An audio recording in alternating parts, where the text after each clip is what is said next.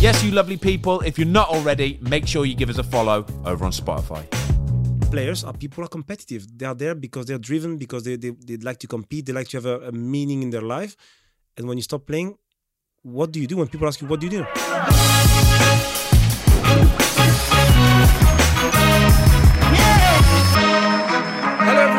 I'm Ben Foster. This is the Fozcast. Now, if you're watching us on YouTube, you may have noticed that we are in a slightly different surroundings to what we normally do podcasts in, aren't we, Tom? We are, mate. We are in some new studios that look a million dollars. They look a million dollars. More like because Five million they dollars. Let's probably be are honest. five million dollars. Yeah, and they they are absolutely top class. The audio, the video equipment is unbelievable, and that is because we are here at Spotify HQ on the Strand in London because we've got some exciting news.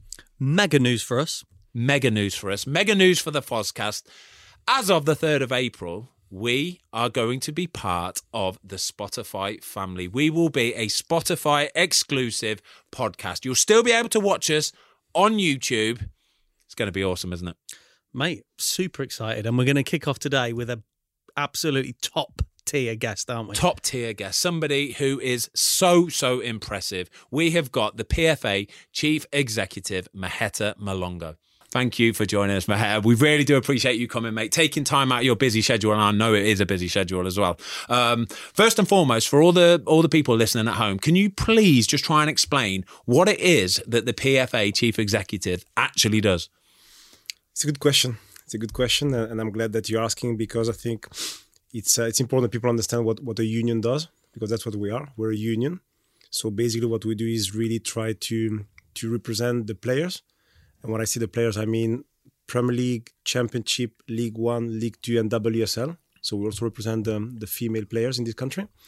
And what we basically do is, and by the way, not just the ones who are playing, but also the one who retired, which Ah, is something which is very special about this union because typically a union only represents the the active professionals. So once you stop being an active professional, You're no longer a part you of can the no union. longer have access to the union. But in our case, you can. So so essentially, we have fifty five thousand members Wow. uh, spread across various divisions and also a number of former players. And basically, the, the beauty of my job is that it goes from talking about women football on a Monday, on a Tuesday talking about dementia, on a Wednesday talking about online abuse, on a Thursday talking about the calendar, on a Friday going with the player to a hearing to see whether fi- he or she will be fine or not, uh, on a Saturday attending a game and kind of um, talking to parents about transition post career. So, so it's it's very very broad. And and it's basically everything that you can think about in terms of any need that a player uh, he or she needs during or after his career. Uh, so this goes from mental well-being to you know legal assistance to applying for an educational grant if you want to do a- an mba somewhere. So it's um it's um i think it's what makes it so exciting for me to, to really you know I- what i always say is that i think we we try to change lives for a living. You know so so every single pound that we that we generate or that we have is actually spent towards trying to to help someone Okay, so Um, how, how does it actually work? So when it comes to the, the PFA, the union, how does it work? Because I remember back in the day when I was when I was younger, right, when I first got into football at age eighteen, um, the only thing I knew that the PFA did was I would get two pairs of Adidas boots free every year, every season, and it was like, oh my god, I, I've got a brand new pair of Adidas like Copa Mundials and a pair of Adidas World Cups, and I, I was buzzing about it. And that was literally, I thought, the only thing that the PFA union does. So how do how do you make money, for example? How does the PFA make money?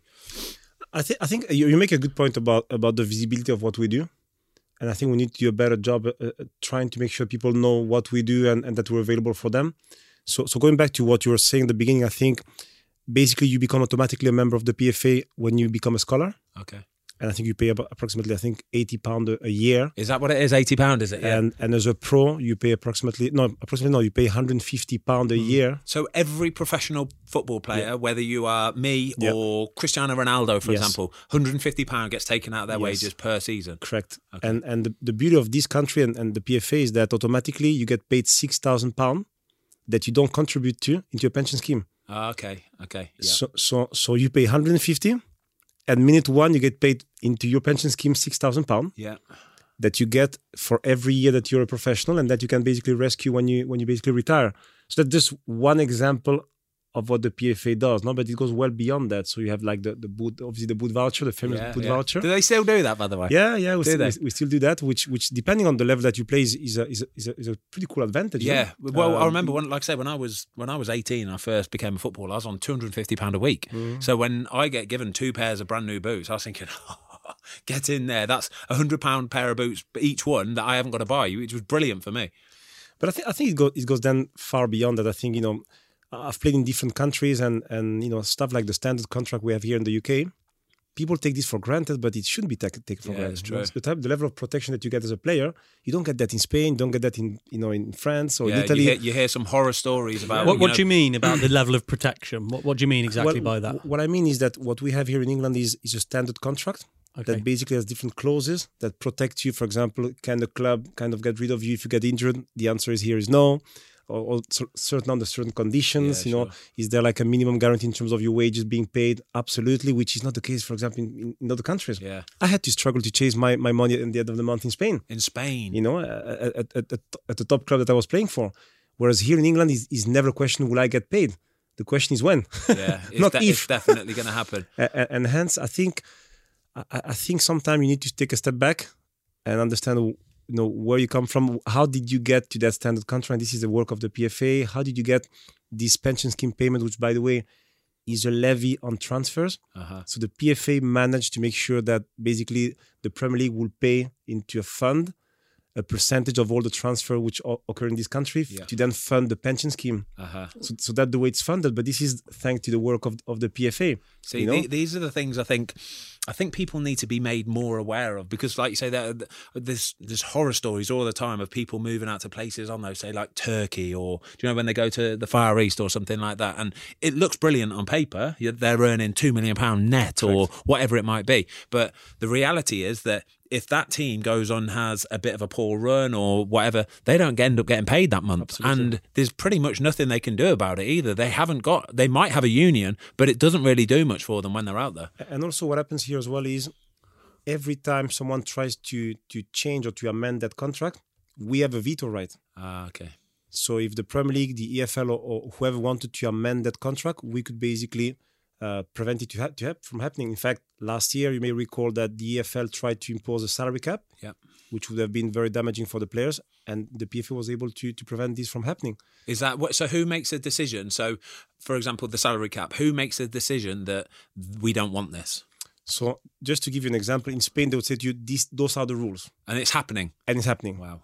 Here they'll need to go to a committee that we have, where we sit there, the FA sit there, the Premier League and the EFL sit there. We call it the PFNCC, and then there needs to be agreed by everyone. So if we say no, it doesn't happen. If they say no, it doesn't happen. So everyone needs to be in agreement with it. How many people are at this table when this happens? Uh, it's just the main stakeholders. So basically, us, EFL, which is the English Football League, the Premier League, and the the federation, the FA, and us. So four main stakeholders. I think the, the really important thing here to add a bit of context for the PFA, a lot of our listeners will will probably think for someone like Ben, Ben's had a, a long career predominantly in the Premier League, haven't you? And whilst I'm sure you're grateful of the PFA support, the probably your concerns or worries aren't aren't that of a, a, a maybe a, a League One player or a League Two player or even like a, a kind of middling for lower sure. champion Yeah. championship player. So to have the support contractually, legally, and the pension is really important, isn't it? Because the pension used to be 35, but it's moved to 55. Is that Yeah. right? But but I think you- you're making a good point, which I think is very interesting. Which is, I think there was this perception that maybe 18 months ago, if I'm a Premier League player, why? What can a union do for me, really? If I'm, you know, been making good money, I'm in the, the prime of my career, I'm in the Premier League. Why do I need a union? And I think what COVID has shown a lot of the players, and hence the reason for me being here, is that there are certain stuff they cannot solve on their own. Yeah. So irrespective of how big the platform they have, or how well they're, they're, they're known, or the agent work, whatever, they cannot solve certain stuff on their own. So you know, financial fair play cannot be solved on your own. Online abuse cannot be solved on your own. The match calendars cannot be solved on your own. So you need. So I think the players have understood the need to do stuff collectively, and to have someone sitting at the right table to influence those decisions. Yeah. Sure. Because it's all good to use your Twitter or Instagram account, but ultimately you need to be able to sit at the right table yeah. You need to to, get to the point. influence the, the decision. action. Action has to take you at some point. Otherwise, yes, yes, out. you can complain on Twitter, you can complain on Instagram, but unless you are sitting at the right table, with the power to influence the decision, it's pointless. And I think this is what I think a lot of players have found out at, at the highest level. And I think that that's one of the reasons why I'm, I'm very excited to, to be here and, and, and I can see how people are very committed to what we're doing. Yeah, it, it's really interesting because when you when you first like almost your opening line of the podcast mm. was we are a union, and and there's certain aspects which over the years, like looking at it from a fan point of view, you will hear in the press and see on Sky and whatever that a player has been fined two weeks' wages, for example. That could be a Premier League player. Now, when you when you look at that in in a kind of normal environment, normal job, so to speak. So if you work in an office, if I was turned up to late three times to work, sorry, if I turned up late to work three times, I wouldn't be expected, you know, to be expected to be fined two weeks' wages. So How does that fly in football? how does that work in football that a club can decide, well, we're going to fine you two weeks' wages, when in any other workplace that that wouldn't be accepted? I think there are a lot of things that happen in you know in the football place that would not be accepted in any other place. Yeah. You know, I, I think, and I'm sure you'll agree, Ben. I think the um, the power of the manager is unbelievable. So your entire future depends on someone who can basically decide at his discretion whether he, puts you in the starting level or not, and your career depends on that. yeah. So when you think about it carefully, you know, this is like sometimes I give the example, it's like you're rehearsing for a show the entire week, being so kind of thrilled and ready for the show, etc. And you turn up on Saturday and you just don't know if the person running the show will put you on stage or not. Yeah. Because in a normal workplace, if this happens, you need to provide a reason for it. Hmm. You know, to explain why, because there's, there's a risk of discrimination, etc. In football, you just turn up and say, Ben, today you are sitting on the bench. Why? Because Simple as that. you know It's true, and- it's true, and, and it's it's it's it's frightening because you know and that's probably one of the reasons you know that, that kind of led me to think about other options in my life now when i was playing because it's you know when, when you're 18 and you, you've got the dream of becoming you know cristiano or messi which in my case never happened but you know i tried hard. Um, sometimes you accept stuff just because you've got a dream to to pursue but when you become a bit more mature and etc you're thinking am i really doing this for money? So am i really kind of you know, accepting that I'm gonna turn up on Saturday, being out of the squad, and then my, my kids ask me, why are you not part of the show? Yeah, yeah. And the answer is, I- don't know. So this one week, and then the following week again, and then again, and then again. And after five weeks, you just don't know what to say to your kids and to your parents. And and it becomes difficult, you know, because then the question so a lot of people just think that that footballers just are just driven by money and they're kind of those 11 spoiled kids who run around in shorts and, and make a lot of money. A- And I think it's it's a very unfair description of the situation. I think, uh, you know, I was saying to someone the other day, you know, there are 4 million people playing football in this country. 4 million. Only 3,500 make it as professionals. Incredible. So even the sub at Lincoln City, so me, has left 3.9 million people behind him Yeah. to get it there. Is it luck? Is it being spoiled kid? I don't know, but I give it a lot of value. Yeah. And the other thing is, you know, for example, I was I was a pretty good student, but I realized that on the pitch, you know, my decision making was very poor. Really? Yeah. So, so, so the type of intelligence that you need on the pitch is a re- is, is a real type of intelligence. It's completely different. It's completely Uh, uh, different It's a completely one. It's it's, smart. It's it's it's a space. It's a spatial one. Is how you kind of kind of move within a certain space. How you can kind of move smartly. How you can pick certain situation. How you can kind of have a, an all around kind of vision of the situation. This is this is a way of of being intelligent. So in my case, I, I was a very I mean a good student, terrible in terms of my intelligence on the pitch. Um, and I realized this has a value, and thi- this is probably why people pay what they pay for the top players. for the top players, you know, and and the ability to make decisions under pressure. So try to kind of go up and down the stairs here, the four floors, you know, for five minutes, and then come down here and try to make a proper decision on something which is important. That's exactly what people, the, the players do. they make tough decisions at 180 pulse a minute in front of 70,000 people, and they're and they're 20, 25. So when you think about it, kind of yeah. from a distance and you move away from the typical kind of dismissive narrative about about professional footballers who, seem to be spoiled and make a lot of money try to do it Yeah. you think it's easy try to do it You, you just I say I've been, I've been in football for 20 years, mate, uh, and still every day you see players doing it, but now and then on a Saturday afternoon you'll come up against a big boy, a proper player, a world class player, and then you see it. You see it for yourself with your own eyes. What about the weekend, Ben? oh. Sorry to interrupt. What about the weekend when you played Arsenal. Arsenal, Exactly I that. watched it on TV. I didn't go to the match, but it was the first time I've really sat and watched Odegaard Yeah. and uh, he is something. Odegaard and Saka on Saturday, you can they've just got it. It's it's like it's so plain to see. And again, like people at home, like you said, there, people at home on Twitter and all that kind of stuff will be going, "He's rubbish" or "He's rubbish." Even the Lincoln City defender, midfielder, the one that's on the bench, he's rubbish. He only plays for Lincoln City. There's what four million other people, three and a half million people uh, that they've left behind. But like you say, there, the the ones that you really do see the difference, you understand why they get paid the big money. So it, it, it, no, it's, uh, it's the beauty of I guess of the game. No, I think I think you need to to learn to accept that in football everyone thinks they can do better than you. Maybe on the pitch, maybe as a lawyer, a sports lawyer, maybe as an executive, everyone thinks that they can do a better job than you. Yeah, sure. And then the question becomes, why do you think they can do a better job than me? And the answer is, oh, I've watched a lot of football games. And then my response is, well, I've, I've been to the doc a lot of time. Does this turn me into a GP?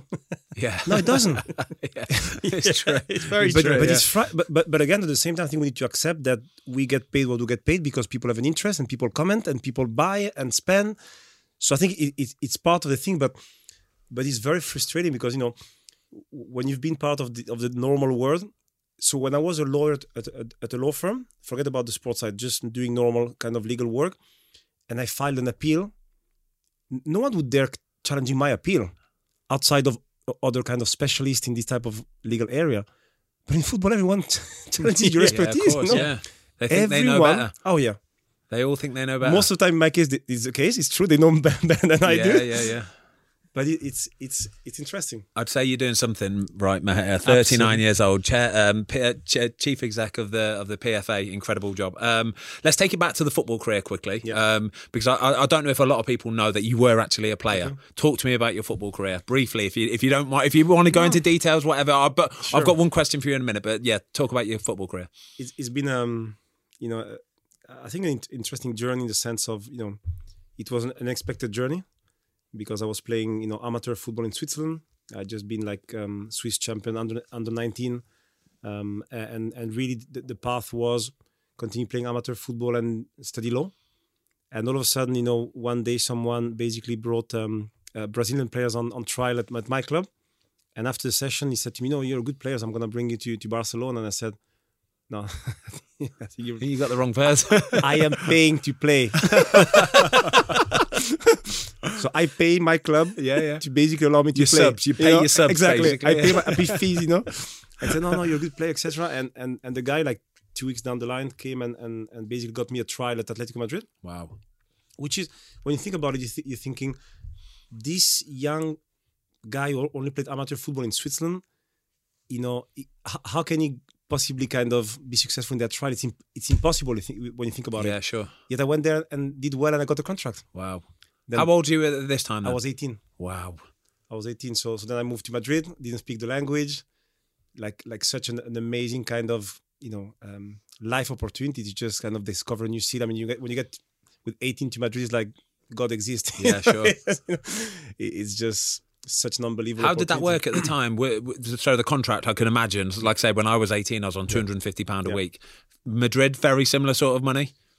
It, it, it was. I mean, for for that age at that time, it was good money. Yeah, um but but i think i think money was money has never been kind of the, the thing Is it's just a consequence of what you do Yeah, right sure. um and um it, it was fantastic so i spent two years there it was when atletico madrid was in second division uh huh. and fernando torres just made his debut that season Wow. Wow.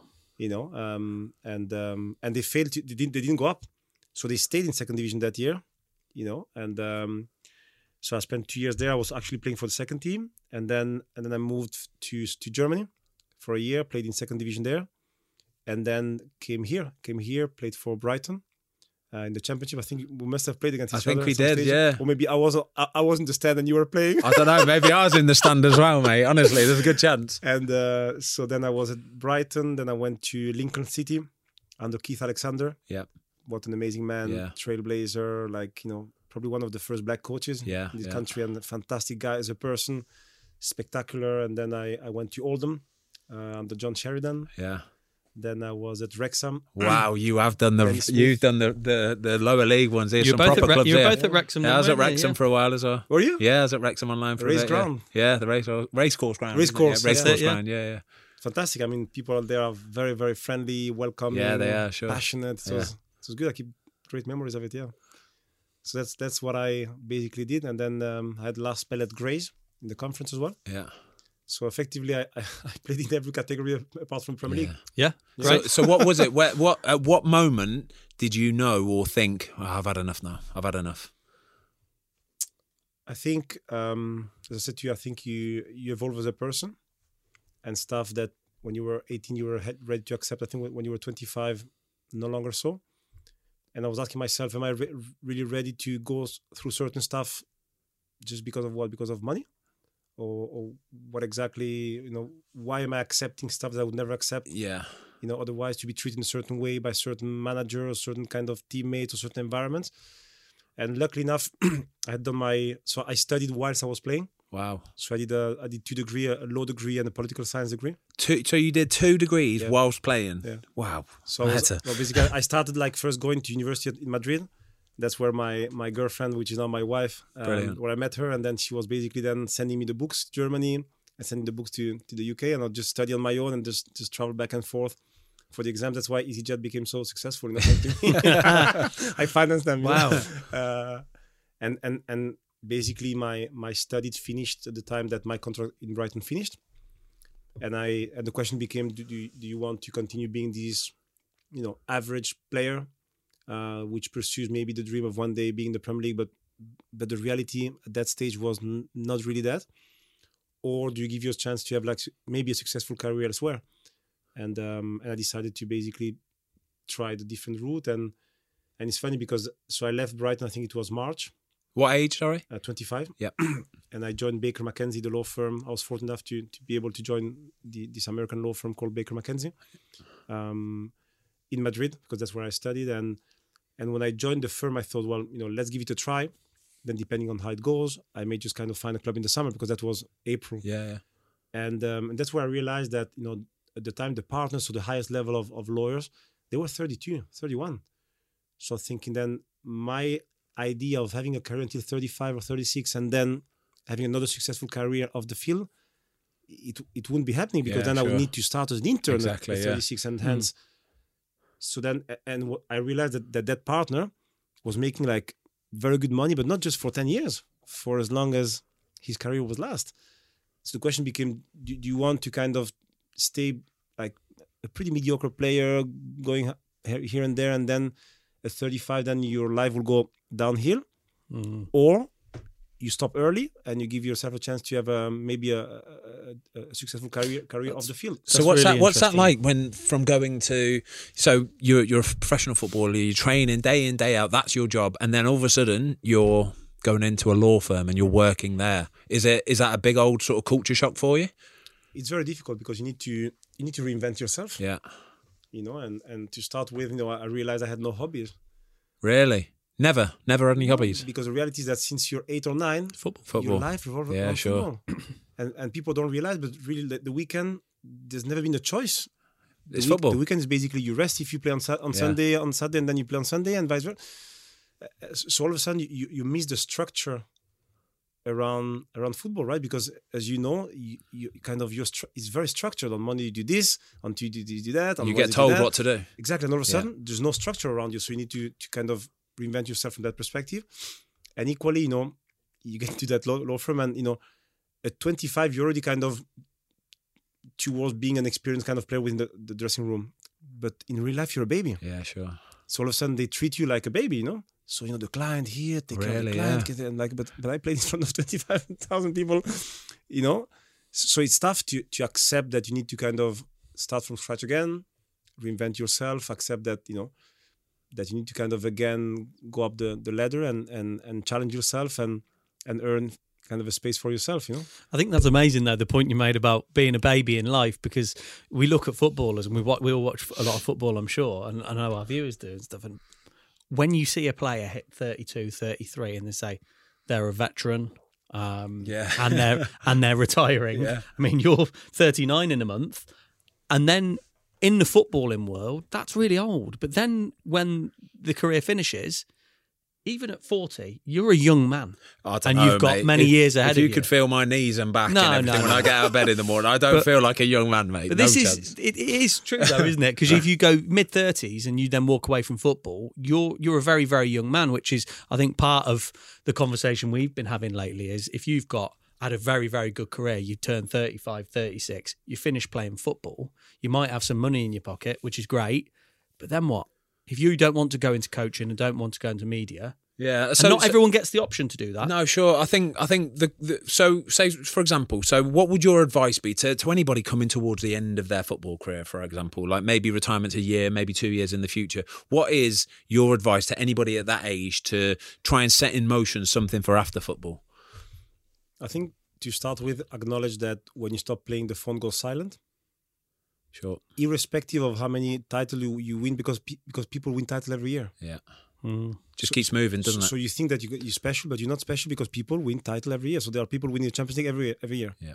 And the FA Cup and the Premier League, etc. And and I think you know when you're asking the question before, you know, some the question that people ask me a lot is, you know, what does a League Two players have in common with Ben Foster? You know, what do they have in common? And I say, well, much more than people what people think, Mm. because to start with, 99% of the people when they stop playing need to work. Most of them because of the money, because from 35 to 85, you better have done a lot of money. yeah. Yeah. And and not just that, the problem is not how much you earn, is how much you spend. Yeah, for sure The problem is what you have ne- left net in your bank account. Because when you used to play for Tranmere in League One or League Two, you used to go to Benidorm on vacation. When you move to Premier League and your teammates go to the Maldives, you typically go to Maldives as well on vacation. sure. And you switch your Fiat Punto for a Bentley. Your standard of living just becomes more uh, so, higher. So, so, so yeah, you you say to me, yeah, but you can control it. Yes, you can, but up to up to a certain extent, you know, and Yeah. you'll be dragged into certain type of investment that you wouldn't be dragged into when you're in League One or League Two. So the question is, yes, you make a lot of money, but then you also spend a lot of money. And the problem is that when you stop playing, the invoice for the big house and the big car still comes in. Still needs paying. Yet you become the assistant manager at some whatever random club in League One, League Two on the conference.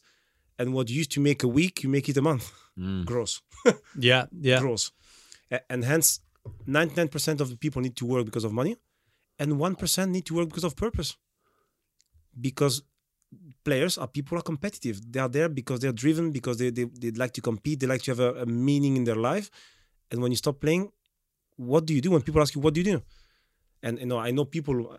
I've got a friend of mine who won two back-to-back Champions League as a starter. He's struggling now me- mentally because what do you do? Mm, What's his purpose, exactly. basically? wh- What's your purpose? Yeah. You know, and and when the answer, when there's no answer, it's tough. So, and this is across the board. Yeah.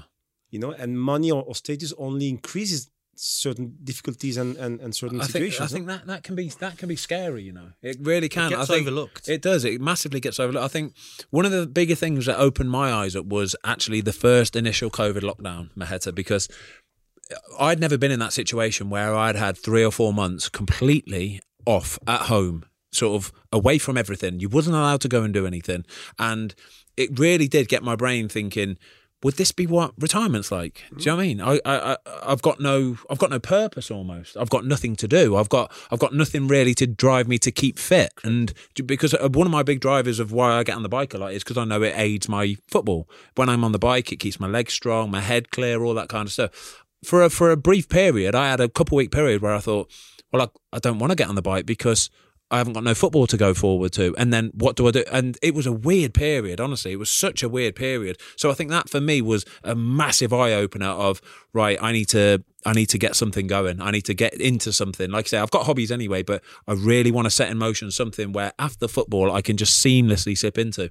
But it's hard because not everybody can do that. Well, it's a little bit like yourself, Maheta. You you realised for for probably one reason um, that you wanted to do something else, and, and obviously went down a career which you've done, which has been very successful. And Ben, you're probably in a different camp where you're kind of thinking that one percent. What's the purpose? So you you'll hit forty, and then it's what then, and that's what we've done with the podcast. With the YouTube channel, we, we've kind of built something for you long term, Yeah, and with sure. our with our agency as well. But I, one of the key questions I wanted to ask you is: Do you get many players that might be on a thousand pounds a week rather than a hundred thousand pounds a week? Do you get many players that approach the PFA that are maybe 29, 30 that say, I need some help to figure out Some guidance. what I'm going to do in Yeah. three years or two years. Yeah, I- I think the, the beauty of of what I've seen so far is that you get both. You get very successful players who say to you, "What's next?" You know, you've gone through that yourself. How have you kind of faced it? What type of question have you asked yourself? How have you kind of identified, you know, what value you can have for people outside of football? And then you have people, you know, with, with a more modest career who have, who have different type of, of, of issues. No, so Yeah. again, it- this is across the board. It- It's it's across the board. I think the one thing I, I tell them all is, I, I think football is such a powerful platform for you. So you can either let the system use you Yeah. until you're no longer fit for purpose and then you're replaced, or you can use you use the system to your advantage. So right mm-hmm. now, as Ben Foster, Premier League, I would say 99% of the people, business people you talk to, will at least give you a chance to, to talk to them Sure. just because you play in the Premier League, because you've got a career, because you've got a name. If you do it now, they'll open the door. If you do it in two years' time, you become one more of the 50,000 stop playing. Too late almost. And then it's going to be maybe too late because then people see you as someone who maybe is, is seeking, seeking like an opportunity and then maybe they're not so desperate. open. A bit desperate. Yeah. Sure. Whereas right now you can you can leverage the fact that you're a Premier League player, that you've got the status, that you're still appear on TV. So it's almost acknowledging that the business is like this Yeah. and accept it that you know you'll be used. But the question is, is can you then turn this into you using the system for your own advantage? Yeah. Whilst you can do it, and then once once it's time to move on, then just, just accept that life is like this. I would love to be seen the same guy that appears on TV, like you know, that appears on that screen 20 years ago, but I'm not. Yeah. and I'm sure you, my my wife will confirm it. You know, Uh, that's that's the reality. I'm no longer that young guy who. Uh, no, I'm I'm what I am. You're different. You're just different. it's part of- what it's- It's part of life Yeah. you know and hence you need to accept that you're no longer that young 20 years old guy who thought that could kind of was unbeatable and now you're in different phase of your career you've kind of taken on board other stuff Yeah. I think. it's I not, thi- it's not better or worse it's just different no Yeah. For sure, different. Yeah, I think what, one thing I've really sort of noticed over the last not not couple years, maybe four, five, six years, maybe, um, is the voice of the sportsman and how how much weight it carries nowadays. You saw with Marcus Rash, Rashford over lockdown with um, the school meals, um, all the incredible work Raheem Sterling's been doing with regards to racism. Um, nowadays, now nowadays, modern sort of sports person, they they what what they say actually. Does it goes a long way now? They can make decisions and change things for the good. It really influ- it- it really, Really influential. people, don't they? Yeah. And we were talking about it earlier on, just before we, we started the podcast, weren't we?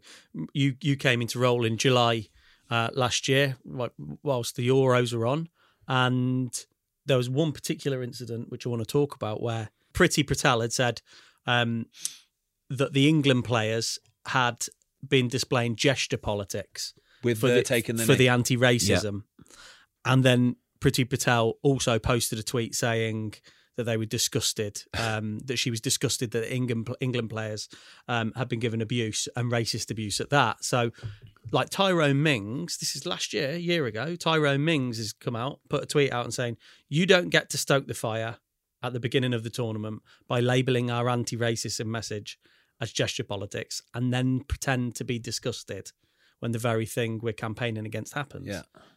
As a player, Ben? What when you see that, what do you think about that? It's brilliant. I think um, there's there's so many players who are afraid to do things like that, and rightly so, because not everybody's intelligent enough to put it in a way where it, it makes sense and you can back it up with an argument and stuff like that. But obviously, Tyrone Mings, he's an intelligent guy anyway, and Hmm. the way that he's worded it was absolutely brilliant. But he, he's he's bob on though. He's right. What Priti Patel was trying to say was basically, you're just doing this for Going through for- the motions. Yeah, exactly. You're going through the motions, and then, like you say, when it happens, you know, you you don't then get to come back and say like it's a disgrace because we've been telling you about this. We've been trying to sort of campaign against it, kind of thing. So yeah, it was brilliant. But like I say, I don't think I don't think everybody can do that just because they they might not have the sort of the intellect to be able to put it down Do in words the way it should do you think done. it's a confidence thing as well? Because you've got to remember the players.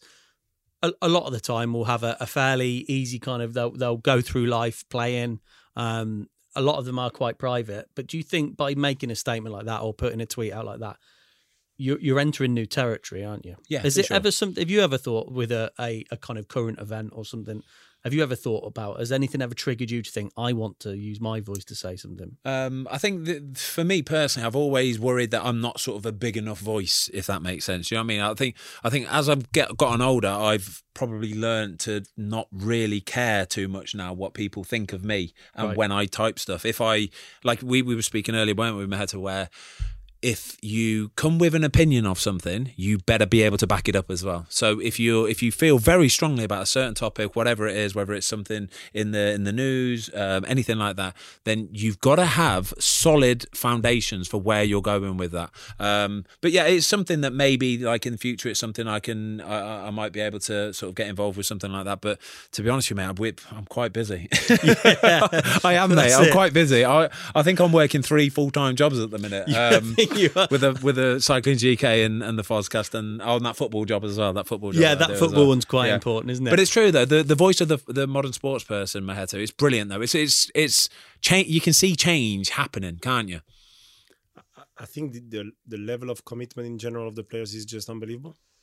They're informed, they're smart, you know, they're committed. They see the big picture. They, they, they, they see beyond their kind of individual interest and the victory of the weekend. They, they see the bigger picture. And, but you and I were discussing before. I think football is a reflection of society, and not just footballer. Is, is any company right now? The voice of your own employees is just very different. You, you can no longer instruct people to do stuff. You need to bring them along with you on a yeah, journey sure. and they expect you to bring them um, with you. And if you don't, they quit.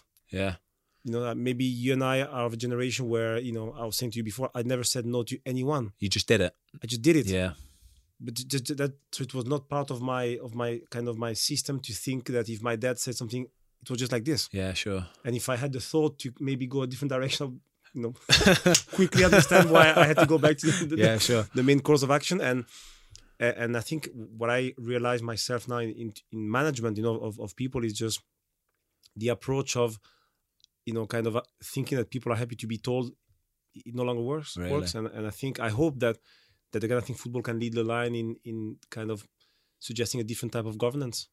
I- think nowadays the employees or the players need to be part of the discussion. Yeah. They need to be part of you know what is happening because otherwise you, you have a problem as an empl- as a company Yeah, for sure. they will either not perform or quit altogether. Yeah. Um, and, and that's what we're trying to kind of hopefully change. I, I think leading on from what you're saying there, so when when it, the the players having a voice and having a say on on certain topics, um, let's take for example the the new notion of trying to get a new World Cup every two years. For me, I, I would from from the outset I would say it's just too many games. It's too many games. I think footballers play too many games as it is. It's great for TV and it's great for the fans at home, but I've I've seen it at clubs where they have a Premier League game on a Saturday. There's a charity, no, sorry, not a charity, a um, like a League Cup match on a Wednesday. Then it's another Premier League game. Then it's an FA Cup on the Wednesday. Then it's a Champions League match. And then once the season finishes, you're straight off with the international team. It's it just seems like it's too much for me. It really does, and I, I worry for players' kind of mental health, all that kind of stuff. Because you see in cricket, players go away with the cricket with England, and they're away for months. Yeah. And how many stories have we heard of recently where players are coming out and they just said basically, "I'm burnt out. I am. I'm burnt out. I can't do it anymore. My mental health health has, has suffered so badly. I need to take a break from this." I think that's that's evolution of football. and It's getting there and it is catching up with the sports. But I think importantly, one thing that that does need to happen is for the fans to, as a whole. I know some everyone's different, but I don't think there's the understanding there that players are allowed to have problems. Yeah. I think there is still a perception that you get paid sixty thousand pounds a week. So what are you what are you worrying about? You see it all the time. Just get on with Comments, Get on with it. Twitter, but it, it doesn't matter how much money you earn, does it? If if you've got a problem, you've got a problem. Yeah, sure. Um, and I guess when we're talking about retirement, if you, how do the PFA help players that are having a kind of um, hard time mentally or addictions, for example? Is is this something that that the PFA are heavily involved with? Yeah. So so we we have um, a mental well-being department, Okay.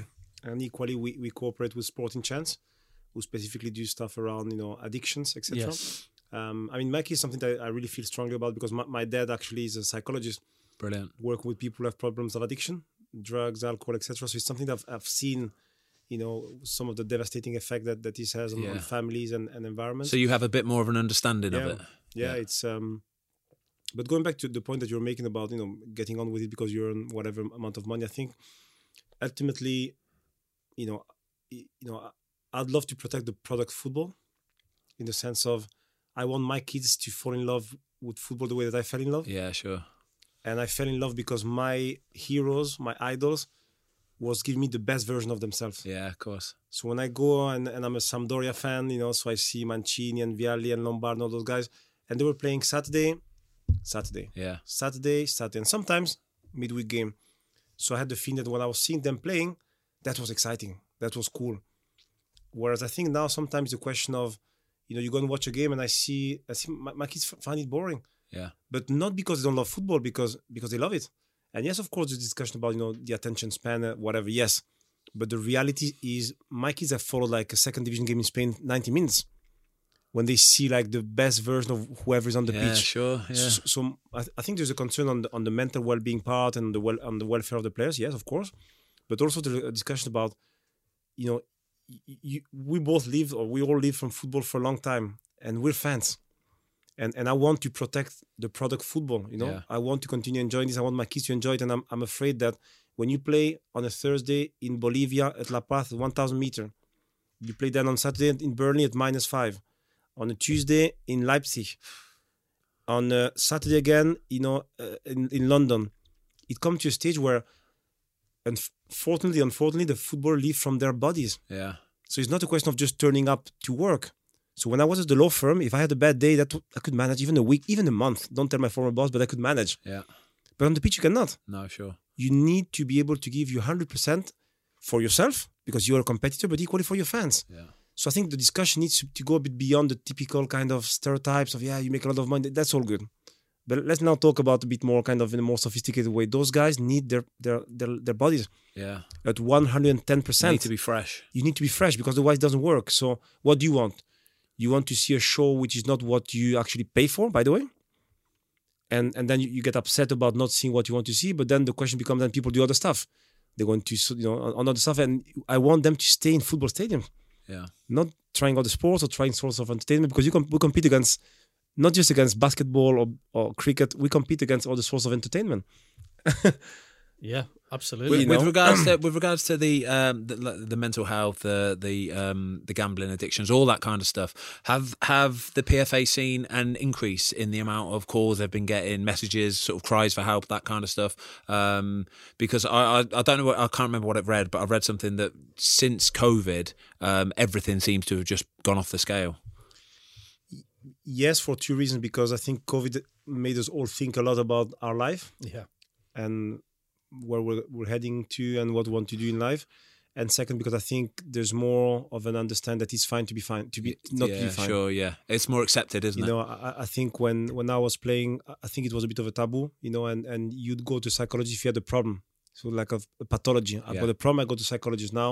People understand that why do i spend so much time in the gym when the most important thing is my head For sure, and i invest zero time and energy and resource into the most important thing which is my head yeah, and i think there is now a better understanding of the need to be preventive and the need of it's fine not not not to feel okay yeah, and you need to share it and sometimes just put put into words what you feel is the beginning of a recovery yeah. no? um, and I think so. There's more awareness about the, the need and the the ability to, to, to speak up, and equally, I think there's a, an increase in, in concerns. Yeah, You know, we just live in a world which is very kind of stressful. yeah, you know, uh, co- continuously. Now it's COVID. Tomorrow is the, the war. Before that, it was what? So it's just a constant level of stress, latent. You know, it's just there. it just stays there. It's just I stay think, there. you I think um, it's one thing I want to see. So obviously, like I say, I'm coming towards the end of my career, but I think it's one one thing I really want to see implemented in within football, within sports organisations, whether it's foot, whatever sport it is, whatever arena it is, um, is more help for the mental health side of things. Because, like you said there, that sure more calls and it, it's becoming better and it's not so much of a taboo anymore. But i know for a fact there's some young players that just really struggle with it mate. They do. They struggle with life. They struggle with being this sort of this sports person. Do you know what i mean? They, they almost label themselves as a sports mm. person. And then they go on twitter that night and they see all the poison and the rubbish and the crap and it just seeps in. It just constantly constantly seeps in. I think i would love to see it get to a place where it's almost mandatory that virtually every player has to go and see somebody, whether it's once a month, once or whatever, but some some sort of thing like that where it's where it's implemented in football nowadays. Because too many people just go silent and they suffer in silence. Well, look as at well. look at what you you, you said earlier on, Maheta, about um, a player maybe not playing for five weeks. So if you're a young player, burst on the scene, 20, 21 years old, you social media, you play a good couple of games, and social media adores you, Twitter, Instagram, whatnot. Then you might not play for four or five games. And you're on the bench. Now, what's the reason? Yeah. Now, as a young man, as a, a young man, a young lady, 20, 21 years old, how do you cope with that?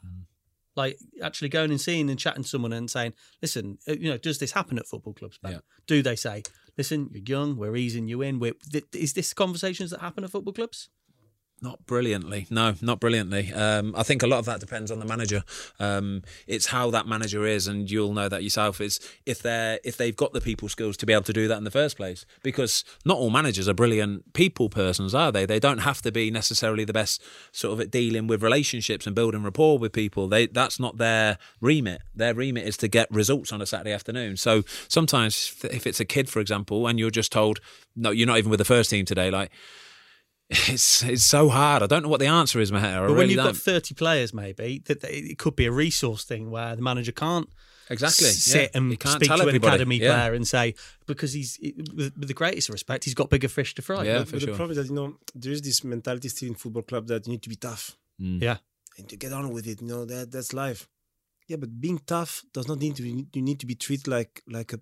Exactly. Yeah. You can't do what you you can't say know, what you want and do what you so want to people. Can, yeah. you can of course of not course football is, is brutal and it's very competitive and you need to be tough. But to be to become a tough person, you don't need to be treated in, in a bad way. yeah. Sure. You can you can be treated with respect and yes, still you know get get the level of of, of mental strength to achieve what you need to achieve. And uh, there's still this this feeling that oh get on with it. You're on the bench, get on with it. I don't need to give you an explanation. But I'm a human being Yeah, it's true. Mm.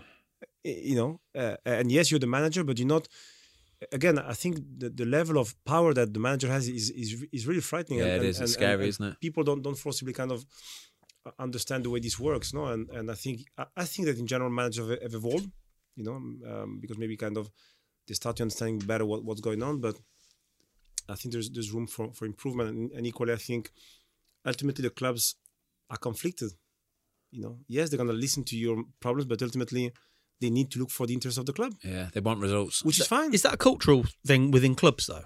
So, so for example, you might have a player approach you or a player's representative approach you, and they might say, "Oh, it's this player it plays for club A." Do Do you know as a, as you know head of PFA that certain clubs will have a better culture than others? So, for example, if you hear, and I'll pick a club at random, Blackburn Rovers, will you think? Ah, great. The infrastructure, the management, the whole structure from top to bottom is really good there, so we can help them. Versus a club where you go, that's a tricky club. you, you tend to know which, which clubs have a better culture than than, others. Um, I think what we want to be is this independent sounding board for the players because we don't have any other interest than them. So we, could, we can really kind of. So, so to me, I go back to the point of we're a union. We're not the employer because people think, what, what, the PFA should be, do, be doing more. Hold on a second. Those players play for a club. The duty of care is on the clubs, mm-hmm. so they need to they need to do it. They need to pay for it. Yeah. Now, who is best placed to deliver the service? Us, because we're independent. We've got no financial interest, and you can you can talk to me freely. But I think there's been a mix here of oh well, the PFA needs to do it. No, the PFA is best placed to deliver the service, but the club, the burden's on the club, who basically makes money Yeah. And and basically makes the most of the performance of the lad. And that they see that player day in day out. They Correct. see that they know them better. So I think I think I think we can be this, this independent kind of sounding board, yeah. but ultimately the burden is on the club. How how how um have you how have you found the job? So you've been in the job now for what a year? Uh, eight months. What I've we we we've met each other a couple of times today. We've had some really good conversations even before we came in the room. Um, but you, I love the fact that you strike me so much as the guy that basically you don't really care what's been done before. You obviously you know what's gone before and you, how it works and all that kind of stuff. But for me, growing up through football, it always seems that from all these sort of higher uh, organisations, the FA, the Premier League, all that kind of stuff, it's kind of just, well, that's just the way it goes. That's how we do it. That's always been that way. But I love the fact that you seem to have come in and it's, no, um, no, we don't do it like that because we're a modern organisation now. We are trying to do it the right way, not the way of how it's always done the right way? Is have you have you come up against many sort of stumbling blocks or sort of people that are like, well, uh, uh hold on a minute, that it doesn't work like that. Well, as you can imagine, you know, people sometimes are not used to that type of approach. Yeah, I think as as we discussed before, I think the beauty of, of my situation is that uh, first of all, I've got nothing to lose. You know, it's not as if I'm I'm concerned about you know this me. I just I, am here for the right reasons. Yeah, brilliant. So I'm really here because I think that the voice of the players of the athletes is at a level that is unprecedented. Yeah, not been seen before. Sure, it's never been like this level of of of platform of understanding of the collective strength, etc. Um, and, and, I'm not kind of I'm not here to hang on to your role or to money. You know, I, I, could be doing I could go back to a law firm and make more money than what I'm, I'm doing here. Really? So I'm not. It's not. We all want to pay our, our our bills and invoice, but it's not. I'm not driven by by you know. I'm driven by the idea of trying to help players because I've been a player myself. Yeah then I, I so I, then I went on the other side of the fence and saw how clubs think. You know, I, mm. I had to interact with agents as well, so I, I've seen it from different angles, and hence I think there's a unique opportunity to really try to help, and I'll do whatever is right to do. Brilliant. Without being kind of hamstrung by oh let's see what this guy thinks or the other guy thinks. At the same time, I hope that that the various stakeholders understand that since I've been in different positions, I, I, I get it. So I'm not I'm not someone to, to, want to be a radical in, in his approach. It's just let's try to work together. But it needs to be good for everyone. Yeah, not just for you. I think that was when when you were you when know? you were announced yeah. um, when your appointment was made. I think there were were people questioning it. But the more we talked to you and when we were doing our research for the podcast, you come at it from you've experienced it as a player mm. and not a player that played 20 years in the Premier League, for mm. example. So you understand the, the kind of difficulties that players face, but you also I've got the legal perspective doing what you do, and you were CEO at Mallorca. Yeah. So they were in the what was it, the league below the Segunda? No, we did everything. So we actually had everything with them. I had the relegation, and then two back-to-back promotion from League One to to La Liga. Wow. So I, you know, it was just You've like seen everything, turmoil, such an experience. Success. Like the worst. Yeah. So not being able to go with my family for the last three months to the stadium because they're literally kind of abusing us wow. and throwing really? stones. The, yeah, yeah, Th- throwing stones to the to the kind of the coach, etc. So it was like really bad. To experience it with my kids, a, a promotion like in front. I just um, so I top bottom like nothing in between. Whole spectrum, yeah. But who, who else would have experienced had well, got your experience. I, would say that's the reason probably why he's in yeah, the job, to be honest. So. because every box was let him in tick like he's been there, seen it, done it kind of yeah. thing. It's brilliant, isn't it? When you were in Mallorca, I've got a quick question. I watched um documentary not so long ago. When you got relegated, Malaga. No, Mallorca. Mallorca. When Mallorca. you got relegated, were you in the same league as the other Mallorca team? Yeah. Because historically, correct, yeah. Mallorca was a Primera, yeah. and then there was always two leagues. Are we talking the Mallorca that used to play in the stadium in Mallorca? Correct. The, yeah, yeah, the, that bad boy. Yeah. We, we, we, go cycling correct. in Mallorca sort of thing every every year. We'll go. We're going at the end of the season actually, so, and you go past the old stadium kind of thing. You're thinking, before so Mallorca, I'd love to was... sign for Mallorca FC. I would. Whoa, oh, get me there. There you go. There was always there you go. There's a deal.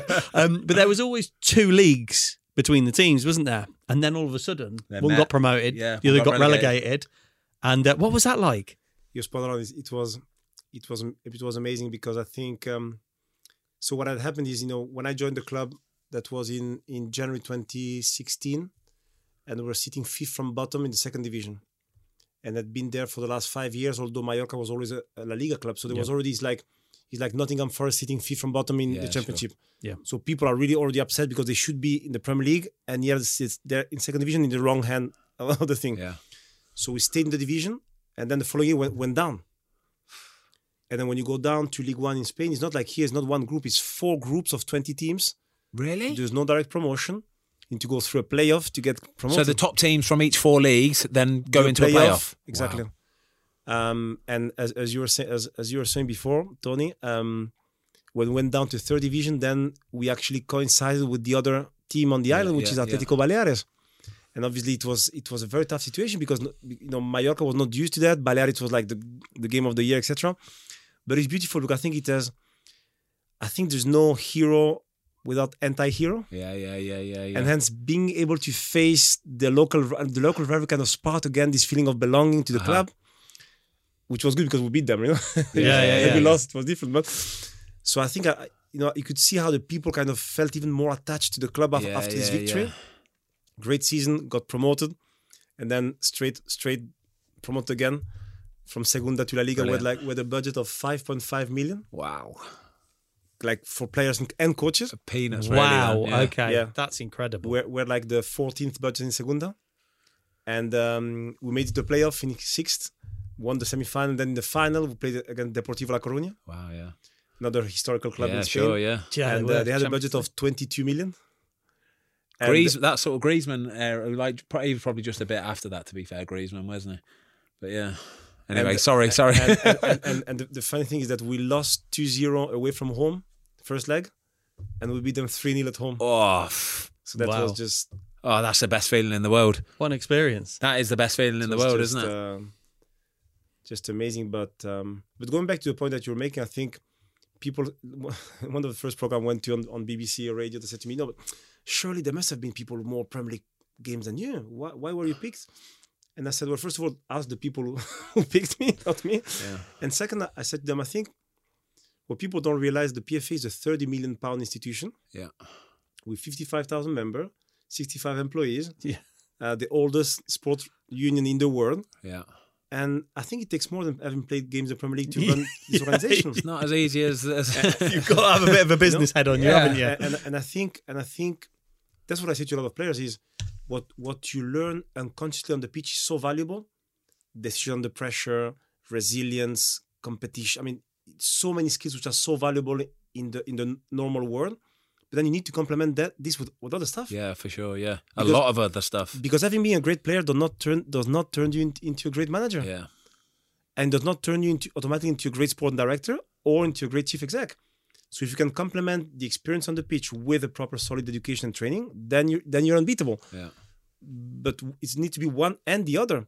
So I, I can have played 400 games in the Premier League, but I, I may not be able to run a 30 million pound organization. Yeah, absolutely. Ma- Maheta came in in the um, in the summer because um, well, just probably just to introduce himself to the lads, say hello, all that kind of stuff. Came in with the referees. Um, he had us eating out of his hand. He did honestly. we were like birds all round his hand eating the So- seed out of it. He was incredible. so you were he- brilliant, mate. Honestly, he got up in front of everybody, in front of probably 40, 50 people in inside the canteen. Um, he spoke so well. Everybody was just straight away like, yeah, he's. So what yeah. happens like that? You just like it's an impromptu meeting called in the canteen. No, it's not impromptu. How, it's, it's every, how does it work? Every every season you have um, the referees will come. They'll kind of try and introduce, like not introduce. They'll explain like the new rules. There's always little tweaks, little bits and bobs. What they're going to be hot on this season. What they're going to make a point of like highlighting all that kind of stuff. And then obviously because Maheta had just been imp- appointed, um, it's his time to come and in- introduce himself, tell him what the, the what he's looking forward to getting at, uh, working at, all that kind of stuff. Um, so that's how that's how we came into the building. It's good though, mate. You're very good. very, very good. honestly, That's It- interesting. Really, it's not. It's not an easy job that you know, getting up in front No, of sort of no. 40, 50 lads and sort of then delivering to what what, what you actually want to do. It's really good, were, mate. And there were a few familiar faces because Cucho Yeah, for sure. Yeah, yeah. I had signed in Mallorca. Wow. Yeah. Oh So- wow, yeah, okay. well, so- he scored an absolute. He scored a banger didn't he, Worldie at the weekend, yeah, didn't he? he did. So we signed Cucho on loan um, from Watford. Yeah. yeah. There you go. Then there you go. Cycling GK does Mallorca. We are. We're end of the season. We're out to Mallorca. End, as soon as the season was talking about finishes. as a player. Nah, so uh, as, soon, as soon as the season finishes, we so the last game's on the Sunday or Saturday. Saturday, Sunday. Sunday. Sunday and on the Monday we're flying out to Mallorca Oh. four days. We're gonna go take the bikes out, all that kind of. Stuff. Maybe we should see if we can get into the stadium and have a. That'd be cool. Are you any good on a bike, There's, there's, there's a, sti- a cycling A track. There's yeah, a track, yeah, isn't yeah. there? Yeah, there is. Yeah, they, we ride it. We, we've Yeah, never yeah. been there actually, but it's one of the routes that people do is ride down to there, do a few laps around that, and Yeah, then carry on, there's a kind of track, thing. Yeah. It's pretty cool. No good on the bike. No, Terrible. really. Bike Um, and swimming. Yeah, we are, but we enjoy it. Yeah, we are. We're not the best, to be fair, mate. Um, you're 39 years old, nearly 40. When are you 40? June, Yeah, July. uh, July. Sorry. Um, any plans for your 40th? I'm kind of boring, you know. no, you're not. No, you're not. No, you're not, Maheta. no, you're definitely not, Maheta. No you're no. not. Just low key. You like it low key. Nice bit of food, a bit of wine. That'll do, boom. That's it. That sounds good to me, mate. To be honest, yeah, I'm happy with that. Yeah. We were talking earlier on about training, um, and obviously the PFA aids and will, will offer grants, etc., to players to retrain and help them. When you hear players talking and co- people in particular that go through coaching, and they'll say, "I've done my badges," is that done through the PFA? Yeah. So so we can also so we also we have 15 coaches, instructors who basically help you getting your badges. So we, that's another service that the PFA provides in terms of um, coaching education. Yeah. Yeah. So for example, guys like Frank, uh, no, um, um, Gerard, Yeah. these badges with us, uh, Arteta as well. yeah. Sure. Sure. Sure. So no, and I've got a very good coaching kind of stuff. The thing I've noticed is it's mainly the you don't find many players doing it in their 20s.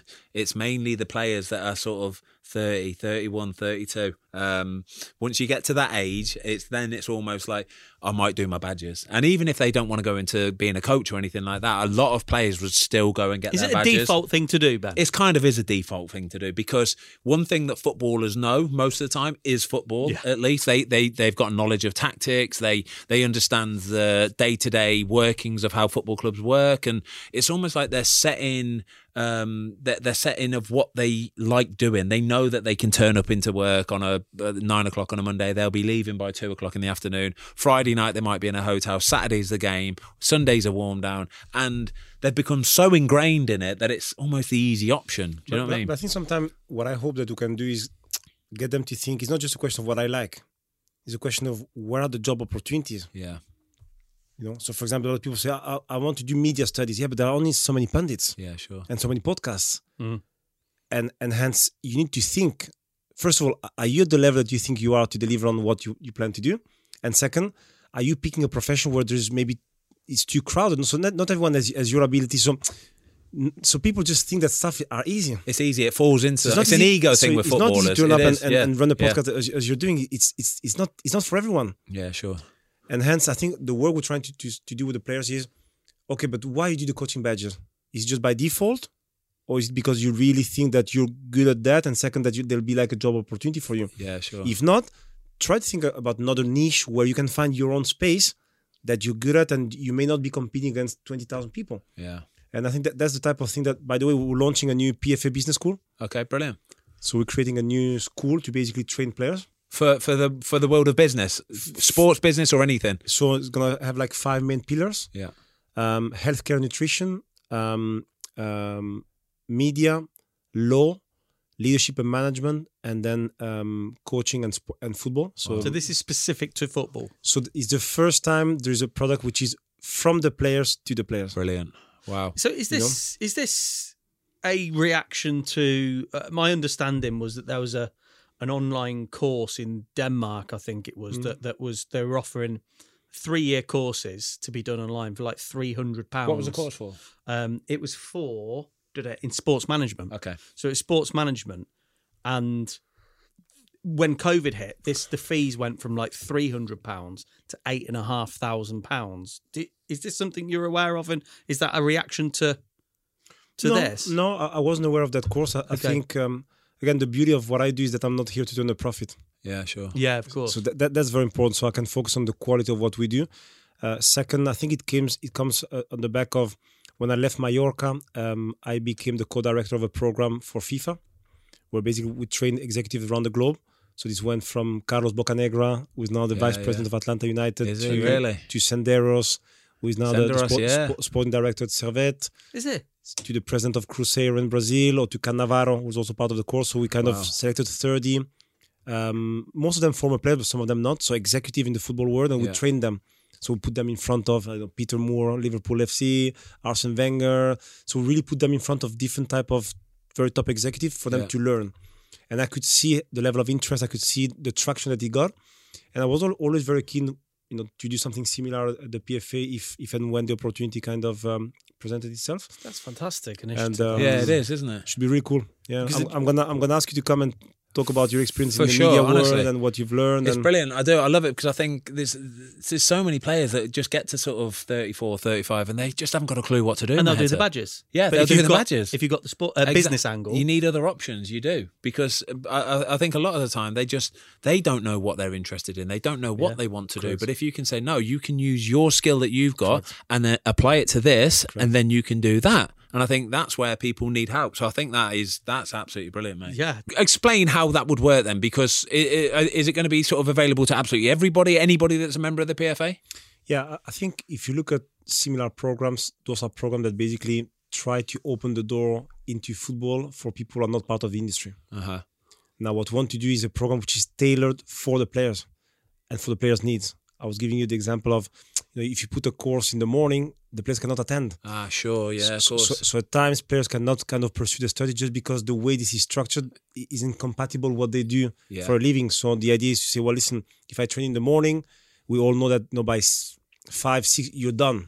Even if you stay longer, do some gym work, by five you should be done. So then from five to say nine, you have four hours, which you know what do you do with those four hours? yeah, We would love to give a chance to the players to make the most of those four hours they have every day yeah. if they wish to. You know, maybe go for a hybrid model where they can go in part in person and attend like actual courses, or also do it online. You know, and for example, we we're discussing before that there are certain days in in the year where a normal person is off, but we're not. Yeah, of course. So Yeah. the typical 27th of December was where everyone is having, yeah. f- you know, Yeah. enjoying and drinking.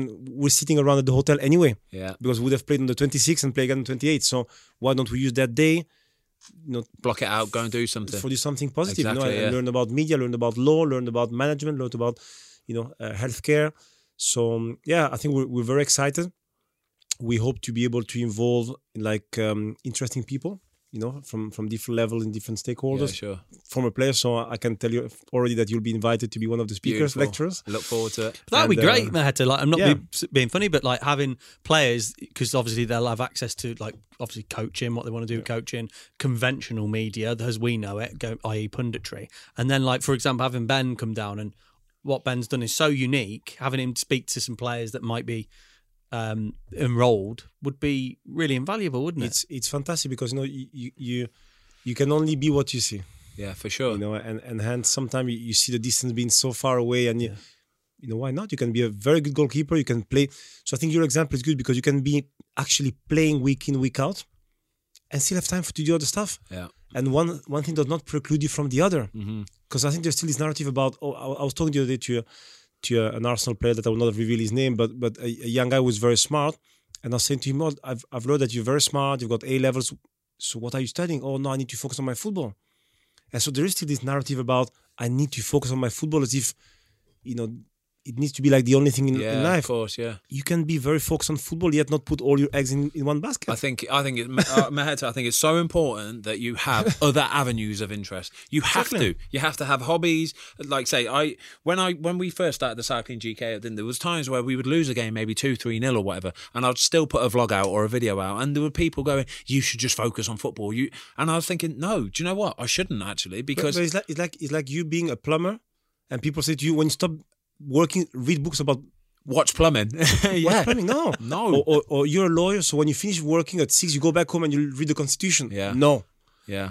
Because as a lawyer, when you get out of the office, you, you just don't want to hear about law anymore. The last thing you want to do is hear about you law. You want to have a drink with, with but the problem is that we as, as players cannot have a drink with our mates because that's incompatible with our life. Exactly. Yeah. And hence, what do you want us to do? You've got to find of- something. You need to find something which is constructive and can help you and, and hopefully your family as well. Yeah, brilliant, mate. Um, okay, so I was just talking about social media there. Um, obviously, I think in football at the minute, it's it's massive the amount of abuse, sort of racist remarks, all that kind of stuff that footballers have been receiving. Is there anything the PFA can do or have been trying to do to work with any of these social media companies, Twitter, Instagram, for example, um, to try and stop it? Because we've seen so many times that if Instagram want to put a filter on certain words or certain emojis, they can do it, but it's just they sort of pick and choose sometimes.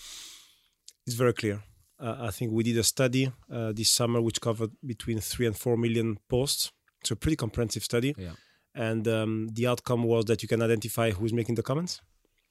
You can report those comments both to the platform as well as to the the, the club because most of the time you can establish a link between Yeah, the sure. person who makes the comment and the club. and then you can basically ban them from the stadium. But the third conclusion that if it's, if it's not happening, it's because people don't want it to happen. Yeah, sure. Because it's part of the model. The more people comment and do, it's part of the model. This is about eyeballs. Yeah, exactly. More users. But but but to me, uh, you know, my personal view is that you need to go beyond that. And ultimately, I think in life, I think you, out of hundred people, you have fifteen people are just hopeless. Um, and and and I'm not. I'm, I'm I don't want to spend time focusing on, on them yeah, sure. and giving them a loudspeaker and a platform to to just show their stupidity. yeah, I want to focus on the 30 who are on the fence, yeah, you know, and I was thinking, what should I do? And depending on circumstance, it would be uh, doing one thing or the other. I think those are the people that we need to win over. yeah, But I think not from the negativity, from the positivity. So on the, the, the topic of race, let's talk about positive story about race. Yeah. You know, let's talk about a Fern Whelan, you know, who's an ambassador at Brighton, such an advocate for a, a number of different things, who is black. yeah, Let's talk about Les Ferdinand, who's doing very well at QPR, being a former player. Let's talk about Chris Powell, who sat next to to um, to Gareth Southgate in the final of the European Championship. Let's talk about Ashley Cole, who's doing very well. yeah, Let's talk about my, my story, being someone who is not friend with anyone, not son of anyone fancy, yet can be the PFA chief executive just by working hard and based on meritocracy. yeah, So I think we need to, in my opinion, I think this is like when it used to be the case that we just put the, the cameras on the, the typical stupid guy who would just walk on the pitch and do st- stupidity. They stopped showing it on TV because they felt that this was giving those people sure. Yeah. a platform platform. Yeah, that they didn't deserve. So Yeah. to me, it comes to a stage where we need to kind of go after tho- these, those 15 people are just useless people. yeah, So we need to punish them. yeah. But that's it. Then I want to spend Don't highlight it. I want Don't to spend time on the 30 or 35 who are just on the fence because half of the people just get it. Yeah, They get diversity, they just conceptually understand that it's just good for society, it's just good, it's the right thing to do. uh huh. But you have sometimes you know, the 30, 35 out of 100 who are on the fence. And depending on what, what happened, they see it one way or the other. And we need to convince They're the them ones that you need. that that diversity is not about the. It's just that even if you only think about this from a business perspective, diverse workforce give you better financial result than, than uniform one. Yeah, brilliant, mate. So I think you, you need to work on on those kind of people from I think from a positive angle, not from a the angle of the victim. And, and if I'm honest with you, that's what I saw at home. So I, I'm the son of two immigrants. I've, I've been a foreigner all my life, but the narrative will never, oh, you know, we're victim, oh, we don't get this because they said you're gonna be different. Yeah, Accept it. Either because the way you look, because of your accent, or because the, you're gonna be different. Now the question becomes: Do you want to turn this difference into something positive, yeah, sure. or into something negative? Because you're gonna stand out Yeah, the question is what do you want it to be and hence study for example so my, my father said to me "Don't- get a proper job don't don't tell me about sport tell me about being Really? a lawyer being a, a, journalist being an engineer don't tell me tell me about was he was he a little bit resistant to the football very, then? Was so- he? very much Wow. so when i had the chance to go to, to, to go to atletico madrid it was not it was not a source of pride in my house to be a sportsman Incredible. now with, with time i I think i would disagree with their perception of getting a proper job because it is a proper job Yeah. To be a sportsman because it, it takes a lot of effort to get there. But I understand what they're trying to say in the sense of with education, you can beat anyone, Yeah, sure. irrespective of status, of race, of gender. You can really compete against anyone based on, on your training and education. And and I've learned that it was true what he, what he said to me, no? Um, Oh, good. I, I tell you what, you just said there about standing out. Well, uh, it's fair to say you definitely stand out. I think, I, honestly, mate, brilliant. you've been absolutely incredible today. I hope everybody at home has enjoyed it because I have buzzed off this. You've enjoyed that. That's incredible, isn't it? I would say that uh, the the chief executive of the PFA being you. I know that we are in good hands, mate. Honestly, change. And honestly, it's really important. It's really, really important. You're doing a fantastic job, and long may it continue. Maheta uh, Molango, thank, you, so much, mate. Absolutely top class. That's Right, we always finish every podcast. If you don't mind, mate, I think you can look into that camera. Um, I'll look into this one over here. So I'll go first, Tom, and then you. And it's literally a f- hand up, and it's up the Fozcast. Up the Fozcast. up the first cast. Love it. Brilliant, Brilliant. Well done. Well done. Thank you.